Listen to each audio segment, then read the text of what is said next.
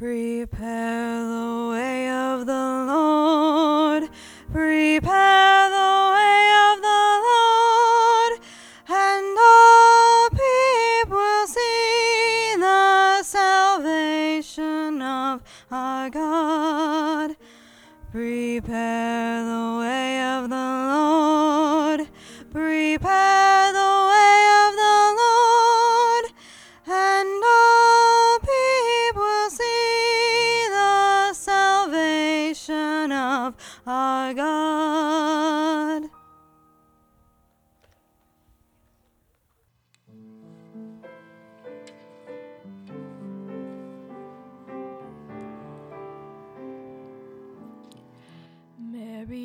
did you know that your baby boy would one day walk on water?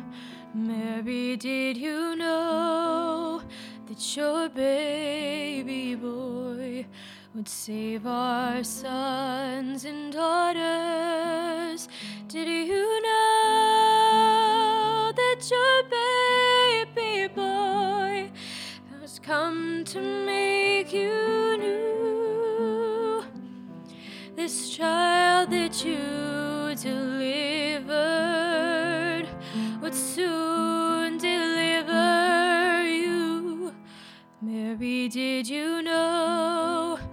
that your baby boy would give sight to a blind man? Mary, did you know that your baby boy would calm the storm with his hand? Did you know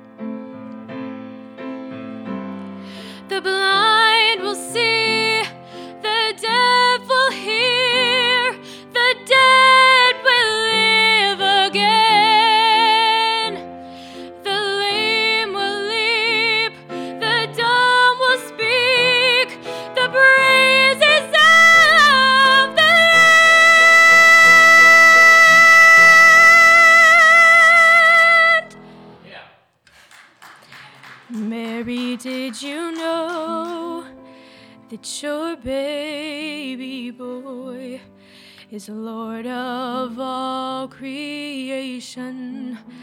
Mary, did you know that your baby boy would one day rule the nations?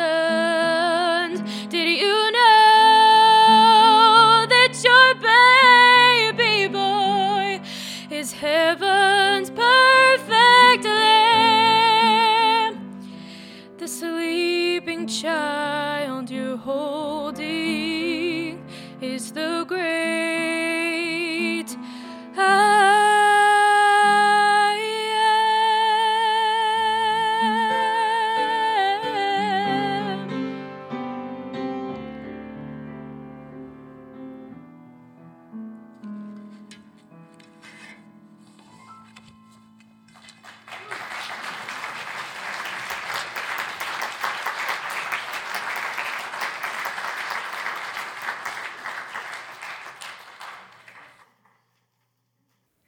May we affirm our faith with joy and a willing spirit as we hear today's scripture. Our reading is from Isaiah chapter 2, verses 1 through 5. The word that Isaiah, son of Amos, saw concerning Judah and Jerusalem. In days to come, the mountain of the Lord's house shall be established as the highest of the mountains, and shall be raised above the hills. All the nations shall stream to it. Many peoples shall come and say, Come, let us go up to the mountain of the Lord, to the house of the God of Jacob, that he may teach us his ways, and that we may walk his paths. For out of Zion shall go forth instruction, and the word of the Lord from Jer- Jerusalem. He shall judge between the nations and shall arbitrate for many peoples. They shall beat their swords into plowshares and their spears into pruning hooks. Nation shall not lift up sword against nation, neither shall they learn war anymore. O house of Jacob, come, let us walk in the light of the Lord. This is God's word for God's people. This morning, I have the great privilege of giving part of a sermon about waiting. Um, the theme will be Waiting is not easy, but it's worth it in the end. Jean Jacques Rousseau once said, Patience is bitter, but its fruit is sweet. I've been out of the youth program here for a while, but I can remember one time while in the program when I had to wait for something that most of us take for granted a shower. When I was in high school, I went with a group of the youth from here and some adult chaperones on a day long service trip to Tijuana to build a home for those in need. A lot of what I remember from that trip was hard work hard work building and construction, and hard work trying not to be affected by the winds and dust storms kicking up in the area. I spent a lot of time talking with local residents about their lives and culture. I was being taught in ways that I had never been taught before. I grew in understanding, humility, and diligence, and flourished in his ways and I walked in the paths of empathy, thoughtfulness, and persistence. As the day continued on, I noticed that the dust and the dirt from the storms were sticking to my sweaty skin, and eventually every inch of my skin that didn't have clothes on it was caked in dirt. My skin became dry and itchy, and I started to cough. Despite that, I was determined to not let my journey be tainted. I was thoroughly enjoying myself, feeling enriched by all of the new international experiences, as well as meeting and helping people and walking in the light of God. In the back of my mind, I kept thinking about how much I needed a shower, but I knew I just had to be patient. On our way back, after our long, prosperous day, I felt renewed and energized by the overall experience, but also impatient and anxiety filled by the dirt on my skin. We stopped for dinner on our way back, and when we went to the restroom to wash up before eating, I viciously scrubbed both of my arms for many minutes. Once I got home, my mother made me hose my legs off before coming inside. I laugh about it now as it made all the sense in the world since I was so dirty, but in the moment, I was not a happy camper being sprayed with cold hose water. Now that I think about it, I got my shower in pieces that day. Part of it at the restaurant, part of it outside of the home, and part of it inside in the shower. Thinking back about that experience, I had to ask myself, what all did I really learn? I certainly walked in and learned God's ways. Your edition unquestionably is eternally useful for both Christians and non Christians alike because there's so much to know of God. This is one of the many ways that we can learn about ourselves, but also become more tolerant of ourselves. We can all benefit from continued teaching and exhortation, but patience is the key to this. And the sweet fruit that will be right, that, that will be ready for us, is definitely worth the wait. Waiting is not easy, but it's worth it in the end. Thank you.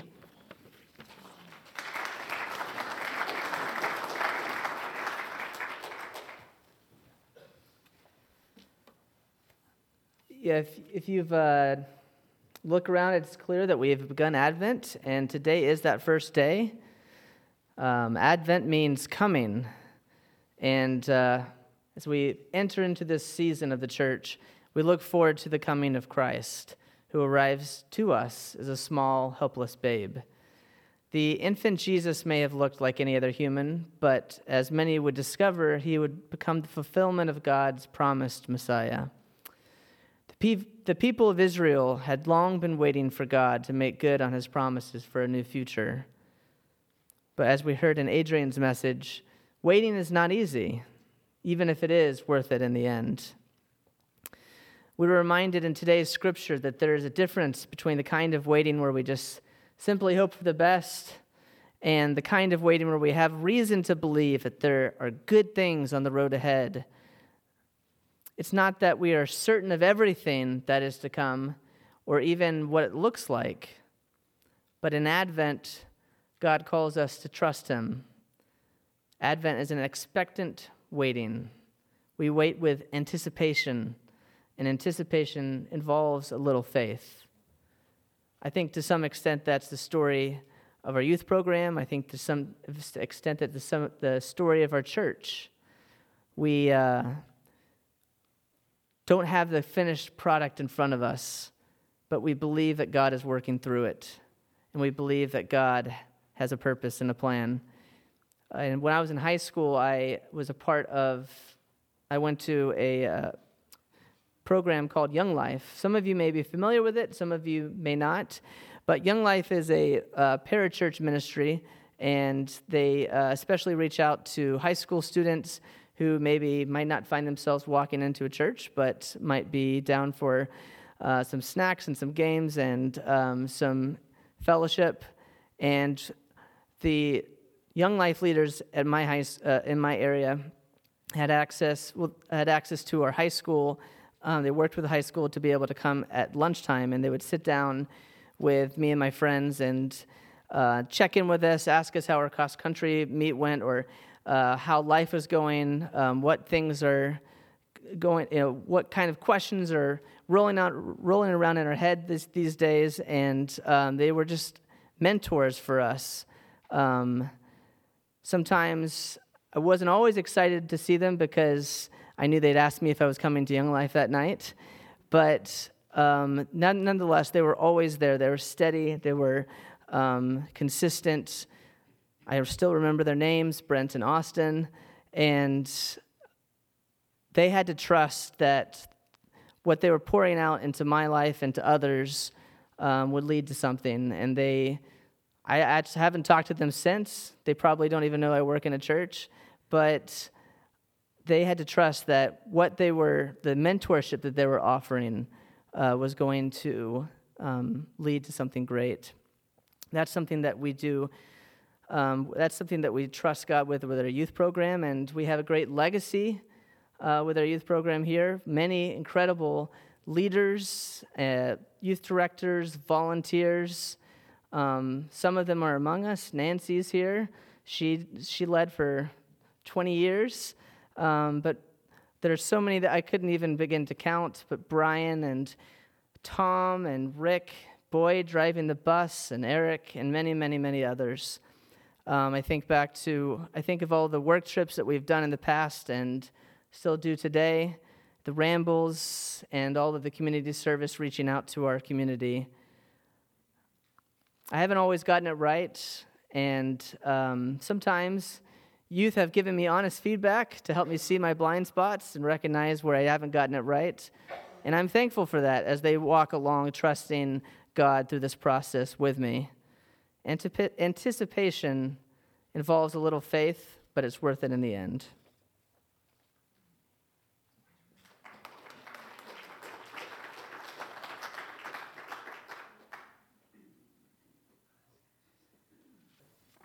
Hello.